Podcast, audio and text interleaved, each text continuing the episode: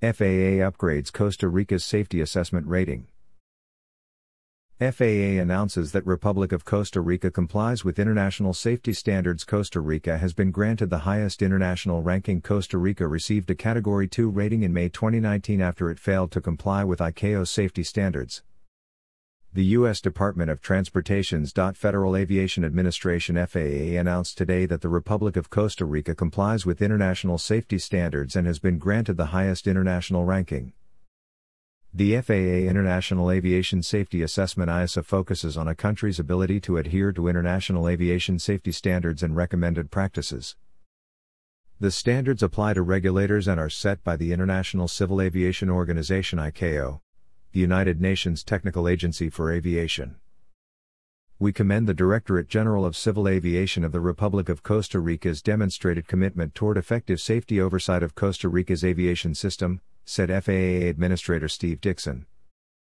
Costa Rica received a Category 2 rating in May 2019 after it failed to comply with ICAO's safety standards.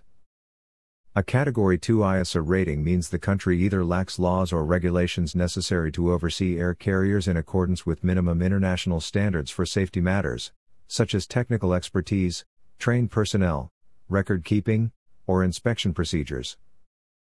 A Category 2 rating permits carriers from a particular country to continue providing existing service to the United States, but they are not allowed to establish new routes. The Category 1 status announcement today is based on the reassessments in 2020 and a January 2021 safety oversight meeting with the Directorate General of Civil Aviation GAC.